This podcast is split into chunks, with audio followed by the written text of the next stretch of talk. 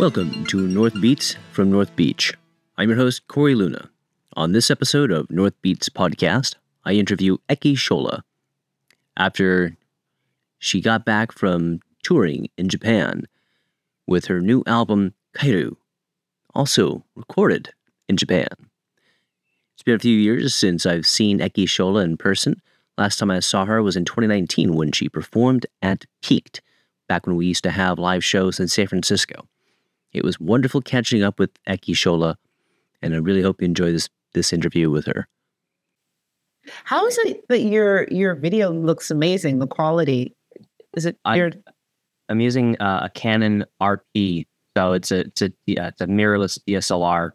Oh, okay. Yeah, you're like, like popping through the screen. it's really. I'm using a 50 millimeter lens on it, so it looks really good. Oh, okay. And I'm also also using an external light to illuminate myself, so I don't I'm not using just like standard lights in my apartment. Oh, I might take this too seriously. No, I think you should do a little YouTube tutorial because I've never seen anyone come so clearly like this on Zoom. So, oh, cool. Good idea. So, Eki, thank you so much for taking the time to do my podcast, North Beats. It's yeah. been some years since you and I have seen each other. You, uh, the first time you and I got to meet was when you performed at, actually, you and I met probably at Resonant Frequencies back in 2019 in Oakland.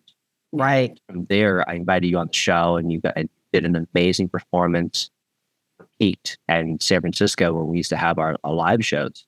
Mm-hmm. And it was one of those powerful moments that I recall and anyone who was in the room recalls because you made the room cry mm. with one of your songs. And that's a powerful moment that I don't think anyone I recall has really achieved with their performances, Kate specifically. So it's something that's always stood out to me. Oh, wow. Yeah, I so that's pretty moving. Um, thank you for sharing that with me. Uh, I mean, I just share the stories that I've gone through, really with just hoping to provide some sort of inspiration, hope for for those who who are there listening, and it if it allows or gives someone the, the courage or the the uh, to cry and to just be in that moment, that's uh, that's really touching to hear. I hear you're a talented musician you, and the experience that you're able to emulate through your music is well well felt. Thank you. Thank you for that. Those, I'm really glad to see that you've been producing more music since I've seen you. I know it's been some years, but look, you've been active and prolific. And right. I'm really happy to see that, that you've grown so much. You started Unmute Magazine and mm you got and now you've put out a new album. I think is it your fifth album? That's right, Kaeru. Yes, Kaeru. Mm-hmm. I'm curious. Um, I would love to hear more about Kaeru specifically and this tour you did in Japan. And as I, I listened to your album and that the liner notes, Bandcamp, mm. it also states that uh, you recorded in Japan as well. I did. So it was about 20 years ago. It was the first time I went to Japan. So I was there as a medical student and I did a rotation. And I was there for maybe three weeks. And I just fell in love with the country, the the culture, the the the, the natural beauty, the attention to detail, na- nature. And I cried when it was time to come back. I was living in New York. And I was like the first time I, I cried leaving the country. And I said, one day I have to go back. Like I have to live there somehow. And so fast forward 20 years later, uh, it was October of last year, I had the opportunity to work over there as a physician. So I was like, yeah, I'm going. And while I was there, I just started to check out the music scene. And like Corey, I was blown away. Like music seems to be so woven into the fabric of their culture there and the diversity of music. I went to one show and I heard Celtic, electronic cello, ambient, DJ, um, I like jazz, all this music. And you see it in the arts there. There's so much cross collaboration between disciplinaries there. And that really encouraged me, particularly as an artist who doesn't really fit neatly into one genre, yeah. to really feel seen and, and appreciated.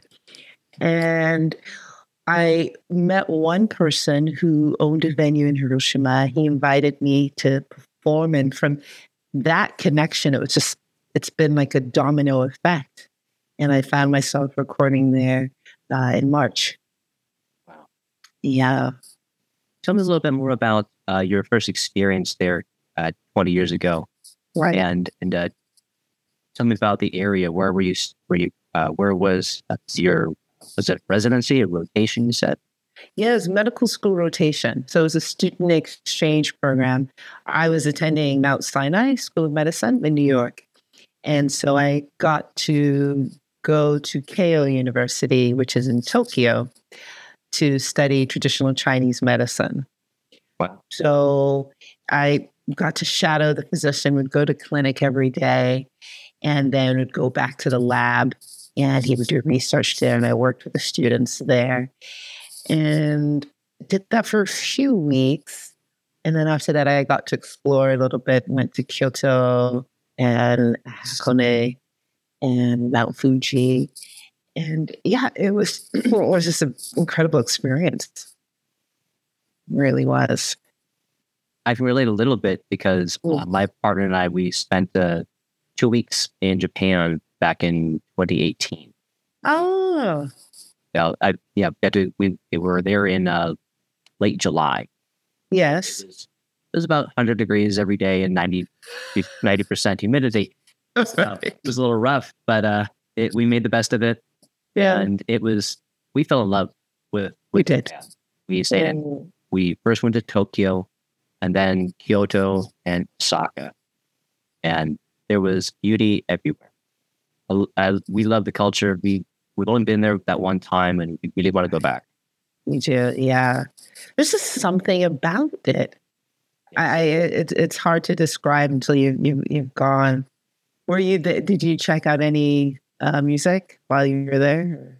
No, it wasn't uh, on her agenda. Okay. Okay. But I did say, hey, uh, we're in Tokyo. I have to go to Tower Records. Oh yeah. like that was just nostalgic for me. Right. Really great to see. I've yeah. gone to a couple other you know boutiques and shops, and we. I think her focus was more on uh, the food culture okay. and uh, some museums. We did okay. get to go to, you know, Osaka. We got to go to the aquarium. Oh yeah. It was. I've never been to a better aquarium. It was amazing. There's this. There's a shark tank basically that you can walk. That you walk around the tank and look in on on every side as you walk down, oh. spiraling around this aquarium of, of multitudes of different types of shark and other uh, fish in the tank together. It's absolutely fantastic. Oh my goodness. Okay. I'm to check it out. It was beautiful. Oh, so tell me more about your album. Uh, tell me the the name of it. Out of right means coming home. Also, I was reading that it's also a uh, uh, the word for frog, and which is a fertility symbol and good fortune. Tell me, what does Kaeru mean for you, and how does it apply to your album? It means to return home. So I've been, was it couple of years ago, I started taking Japanese uh, at a local community college. And I remember, you know, we were learning verbs, and one of the verbs was kaeru. And I was like, that's going to be the name of my next album it just really resonated. What it symbolizes for me as someone who's emigrated from London to the US as a child, I have never really quite felt at home in this country, to be honest. And I there's this sort sort of restlessness that I've always felt here, whether it's in California, living here in California, or New York or Boston, where I was before. And so when I was in the times that I've gone to Japan, I've been about 12 times now. And every time that I go, there's a sense of lightness and a sense of just so much gratitude and and and and I'm able to be much more in the present and out of my head in Japan every time. And I remember saying one day, I feel like I'm floating, like, pinch me. Is this real? Like, am I here? And I was like, what is that all about? And I and I think a big part of it is I didn't realize all the tension and the heaviness that I've been carrying on me while living here in the US. And it's only until being out of the country did I realize that was the case. And I've spoken to other creators, not just in the music world, um, living in Japan, um, Black folks, and they've said the same thing. There's this sense of you can just be you. And in, in a, a culture or society that's rather homogeneous ethnically, you would think, okay, I stick out like a sore thumb and it's going to be hard. But no, it's almost um, the, the concept of race and and and and the and the difficulties that that and, and discrimination, the subjugation that that heavies it up is not there in Japan because they're they don't have that history, right? And so I realized that part of that lightheaded, that lightness and, and, and peace comes from being able to be me and to be free. And that to me signifies home. Because before this album, before I was writing it, I was thinking, where is home geographically? And through this time of, of traveling to Japan and recording there, I realized that home is a place that allows me to be me. And V, that's Japan. Forrest, what random fact do you have for us today? All right, well, let me tell you a little bit about photosynthesis. So, photosynthesis is the process by which plants capture light and use carbon dioxide and water to make sugars. And that is the foundation of most ecosystems on the planet. Production of usable energy from light. Now, because photosynthesis needs water, plants that live in dry places have a hard time. So, they've come up with a couple of different ways of doing photosynthesis. The base type is called C3, and that's the ancestral kind of photosynthesis. Then you have what's called C4 photosynthesis. And what that does to conserve water is spatially separate the different parts of the photosynthetic process. So the inside of the leaf will actually have layers where part of the photosynthesis will happen. It'll shunt the product of that to the next spot and then do the photosynthesis completion. And by doing that, it ensures that the water using phase of the photosynthetic process is not in contact with the atmosphere. And C4 is mostly used by grasses. And grasses that use C4 make up a lot of grasslands. So, places where you have just these masses of grass, most of those are C4 plants, especially those that grow in arid areas. The other kind is what's called CAM. And CAM is interesting because it's not spatially divided, but temporally divided. What happens is the plant will open its stomata, the pores that it uses to breathe, at night to bring in carbon dioxide, which it needs for photosynthesis. And it'll then convert that carbon dioxide into an acid and then store that in special parts of the cell within the plant. Then, during the day, when there's the light to do the photosynthetic process, closes its stoma, and the light completes the cycle, and you fix it into sugars. Now, both of these processes are less efficient under normal non water stressed conditions than C3. But under water stressed conditions, they are more efficient and more likely to keep the plant alive because they're not losing water to the atmosphere. So, cactus or cacti use CAM. So it's been a learning process and um, it, has been an, an, evolution, this album, which I had not anticipated um, at all. I mean, before I went to record in March, I had half the album written already. And when I got there, I threw it out. I was like, look, different. I, I'm I'm feeling differently. I'm inspired differently. And I just wrote and wrote. And originally I was going to do an EP, just four songs. Um, but that didn't feel like enough. I was like, this is just the, the tip, you know? And that's when I decided, let's do a full album. And I came back, it was April or May to record um, some uh, local musicians there. And tell me about recording in Japan, about working yeah. at, uh, recording at the uh, at Tepemak. Yeah, it's, it's pronounced actually Tepemak. Um, Thank you. Yeah, no. It's so for some of the songs, uh, for instance, one song that I wrote called Forest. I started that song a few years ago and never finished it because I was there was a sound that I wanted, but I didn't know what instrument would create that sound. Uh, but I just knew that it was missing something, and I kind of had it on the back burner. And its sound is so rich, and you've heard it. Um, I, I, but I never knew that's what it was. And so I heard started to hear these sounds, I was like, okay, that's what I want. That's what is missing. And so um, through the connections that I made, uh, Hiroshi Kobayashi is the person who owns Terumak Studios.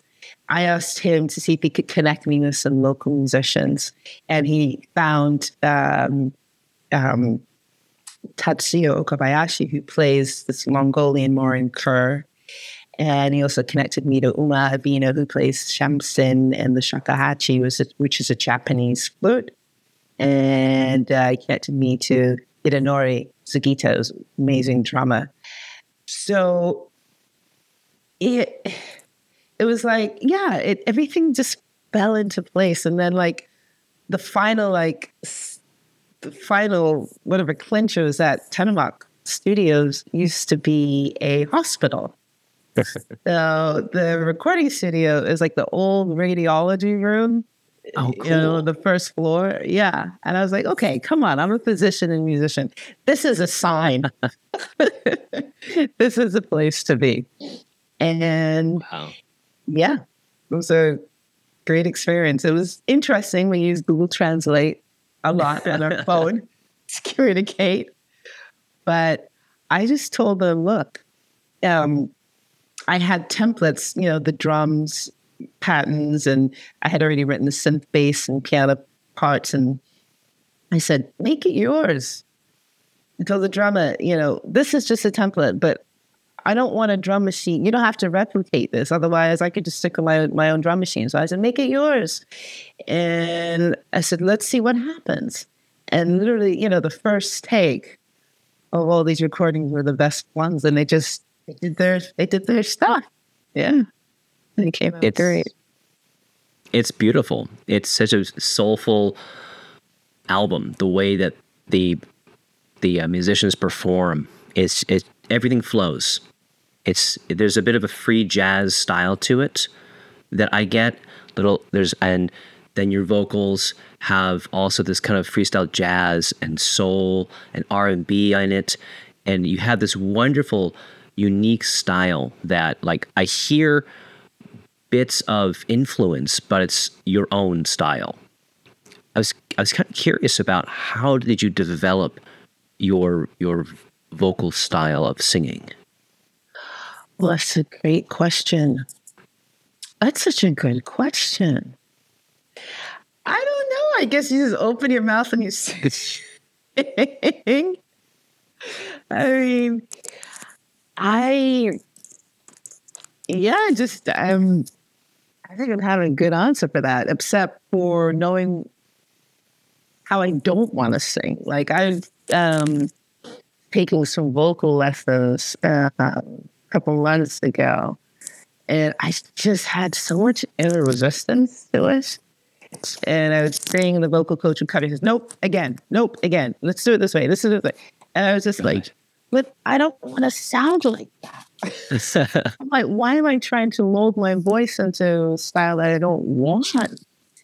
And um, I was just like, yeah, this is not working. wow. And I just, yeah, so I stopped. I mean, it doesn't mean that I'm where I am, you know, vocally. Uh, there's so many uh, things that I want to try and learn and, and be able to express myself in a different different ways artistically. But I think the first part is to have the courage to know how I don't want to sound. And for me, listening to some of the artists that I really that really inspire me, it's musically they inspire me, but more so it's their courage to be different is what mm. really drives me. That makes sense. Yeah. That's that's fantastic. That's all that I need to need to mm. that's a great that's the answer yeah. That that yeah. that's good. No, mm-hmm. that's I get that. That makes sense to me. Thank you. And tell me a little bit about touring in Japan. You got to record and then you got to tour. Yes. Tell me right. about this tour you did in Japan. Sure. Um, I have you toured the U.S. No, not as a okay. musician. No, okay. I have not. Um, and this is my first tour. So I, for comparison's sake, I don't have much, but all I can say, or what I can say is, it was much more seamless than I had expected. Mm. Like I was, okay, I'll back up. I, I've always wanted to tour in Japan, and I was just, I don't know, I was waiting for the person to come in and drop in and say, "Come on, you know, set it up." Well, I'm like, no, wait, I'm going to do this myself. And it was a lot easier than I expected. Number one, Japan is a smaller country compared to the US, right? Yes. And I've spoken to I've spoken to a couple of my friends who have toured the US. Um, so it's easy to get around. Public transportation is great. Yeah. And um, in terms of costs, it's much more economically viable than compared to the US, way more. So you can get a really nice hotel for $40 a night. Um, things like that makes it very easy. And also, I found that when I was reaching out to venue owners, uh, I was really um, surprised at the response rate. People wrote back uh, whether it was yes or no.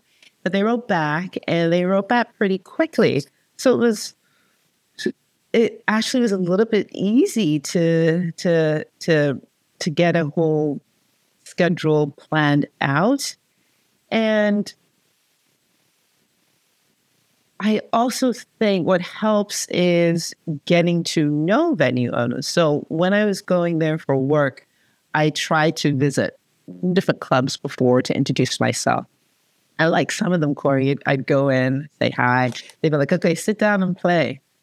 It's like audition on the spot. Oh, my. I was not, yeah, I wasn't ready for that. so I was like, okay, I guess that's how things are done here.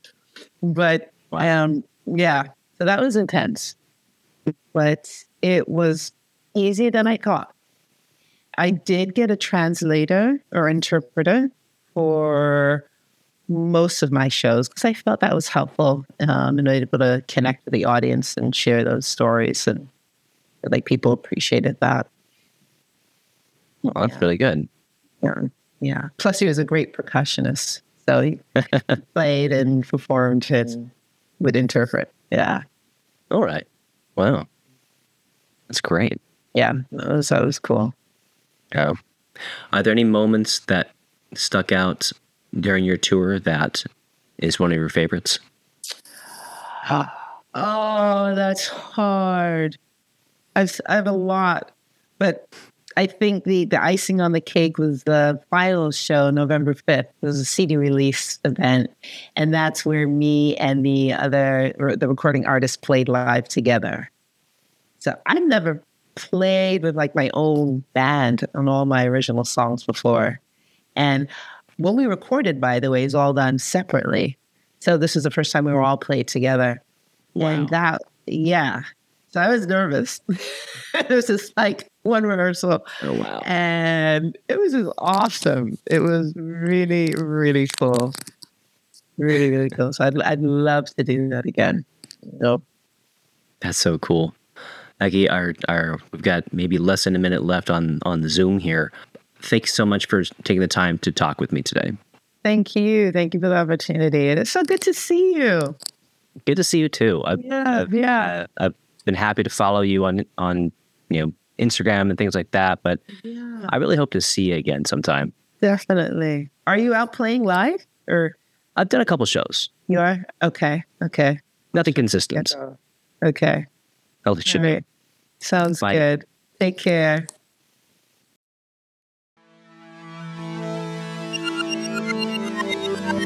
Thank